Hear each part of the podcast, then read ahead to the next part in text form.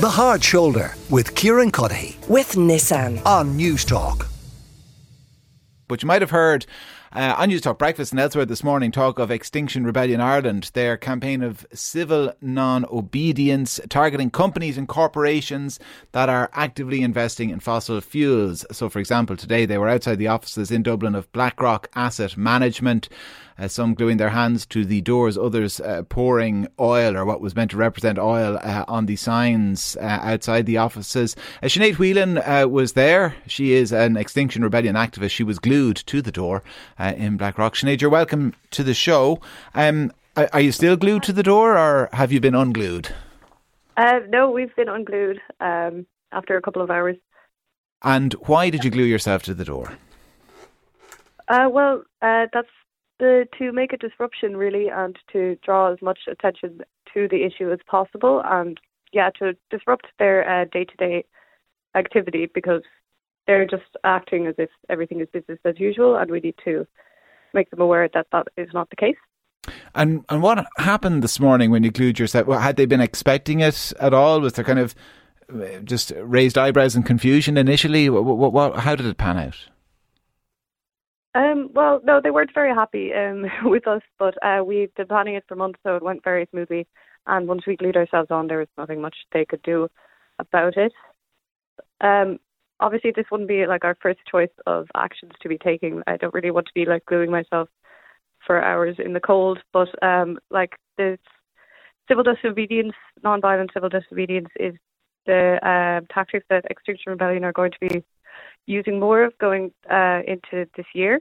This is our first action um, of taking this new tactic because it's really these next few years are crucial. Uh, but if we don't take like the necessary action by 2030, it's it's like we we really do not have much control over what happens after that point. point, and um, so that's why we're taking this action as it's been proven like the most efficient, most effective way and we will, of course, not we won't be targeting the public. We'll be mostly uh, targeting government and corporations that are responsible for this.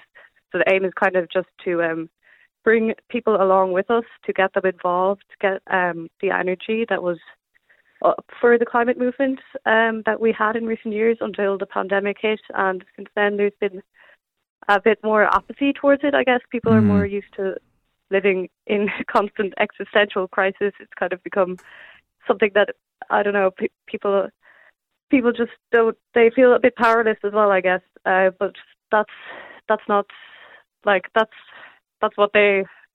That's not the way to. You know, once Mm. you're already powerless once you accept that you that you have no power. But uh, today, yeah, we we were just um, taking action to highlight these issues and hopefully maybe cause some trouble for BlackRock because they are the largest investor of um, in fossil fuels in Europe.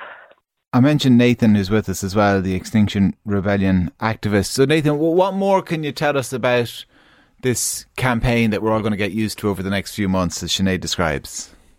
Uh, yeah, hello. Um, well, uh, so sort of uh, non-violent civil disobedience is kind of one of the oldest tactics in the activist playbook. Uh, it's kind of when you realize that the rules that are in place are, are causing massive ecological harm, uh, then I suppose the next thing next thing you do is you try and actively fight against it. So that kind of involves breaking those rules of society and forces to draw attention to an issue.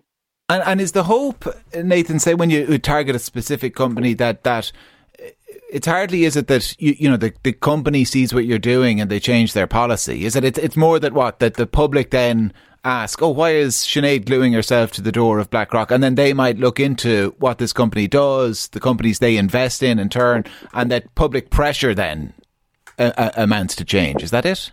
Uh, well, what you've raised is a really interesting point there. It's um, what we would refer to as, as uh, the moderate flank effect. But by drawing attention to these issues, by um, by doing something quite radical, you can therefore activate a lot more people to take action uh, in slightly less necessarily, like not everyone can go and get arrested, but that you can thereby motivate people to go and take some sort of action. So, for example, um, just march to, to many politicians to try and have mass mobilizations, that sort of thing.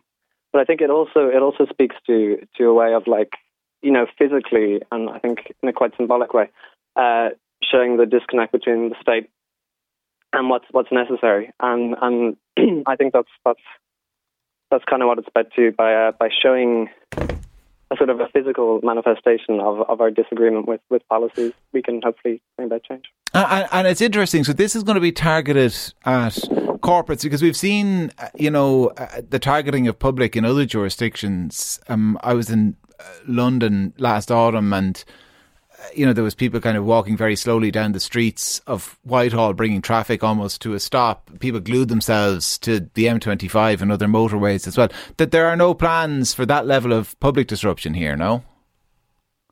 Um, well, to the best of my knowledge, and maybe Sinead can speak better to this than I can, but to the best of my knowledge, our focus at the moment is on back to leaders themselves okay. and bringing it to their doorstep. I, am going to go back to Sinead while, while, we get you in a better line uh, there, Nathan. So, Sinead, there are no plans to, to upscale the level of disruption, in other words? Um, well, for that level of disruption, we would um, need a much bigger force behind us, which is what we're trying to get at the moment. And I think starting out with um, disrupting people's uh, disrupting traffic and all that was something that we, uh, as a group, agreed that was not the best way to start things. But um, unfortunately, um, I mean, protests do disrupt people in some ways. That's yeah. the nature of them. But no, we, we're going to be targeting the people who are culpable for the yeah. fossil fuel financing but, and such. But it sounds like you're kind of leaving the door open for that level of protest maybe in the future, is it? Uh, um, well, we can't say anything for certain, and we don't have any plans for it now, is what I can tell you. Um, Nathan mentioned the fact that you know lots of people, uh, you know, don't uh, enjoy the, the luxury of, of, of being arrested or not necessarily worrying about it. I mean, are are you one of them? Do, do you worry about being arrested and there being legal consequences to what you're doing?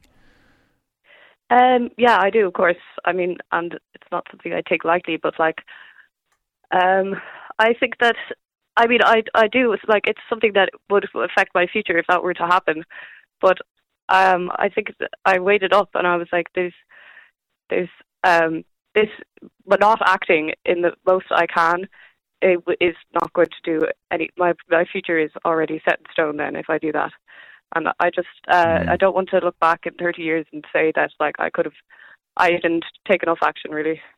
Uh, uh, Nathan is back with us. Nathan, they were talking about this on Newstalk Breakfast this morning, and uh, Ciara Kelly was suggesting that, you know, maybe as a society we're not moving as quickly as some would like, but we are slowly moving in the right direction. And you need to give governments and corporations space to continue moving in that direction. What do you say to that argument? I guess it was, it was a criticism of, of the tactics of Extinction Rebellion. So, what is your response? I would very heavily disagree with that particular argument. I did I did listen to that clip this morning, um, and realistically, if you look at Ireland's status currently, um, we are the highest level of per capita emissions in all of Europe.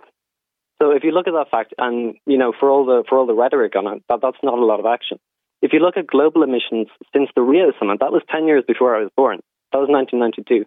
And you look at all the different climate conferences, all the different promises, empty blah, blah, blah, as Greta Thunberg would call it. Since that time, our emissions have just continued to go up and up, and there's been no noticeable down downturn in the Keeling curve since that time, which is the record of CO2 emissions over that point period of time.